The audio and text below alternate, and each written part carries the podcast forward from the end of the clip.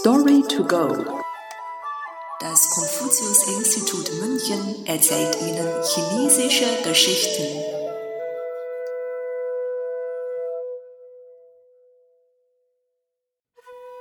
Morgens Qin, abends Chu. Zhao Qin Mu Chu.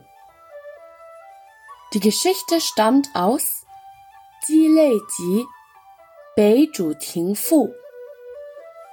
Text überarbeitet von Li Anji. Übersetzung Nathalie Emmert.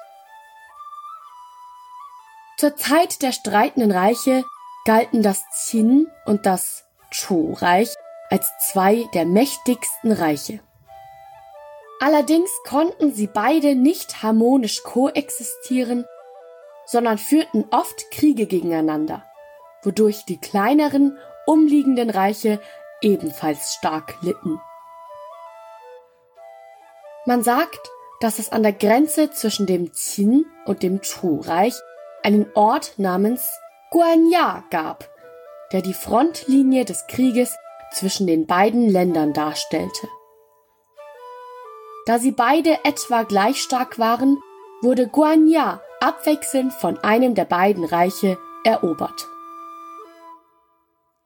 Es kam oft vor, dass der Ort morgens noch von der Qin-Armee besetzt war und abends schon wieder von der Chu-Armee erobert wurde.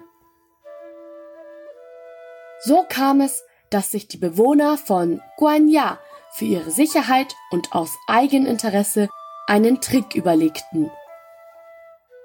Noch bevor die Qin-Armee morgens einmarschieren konnte, hissten sie die Flaggen des Qin-Reiches, zogen die Kleidung der dortigen Einwohner an und gaben vor, bereits zum Qin-Reich zu gehören.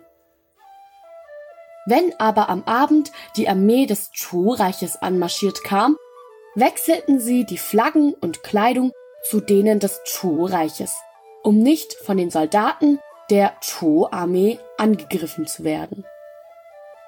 Heutzutage wird das Sprichwort morgens Qin, abends Chu verwendet, um eine untreue, wechselhafte oder launische Person zu beschreiben.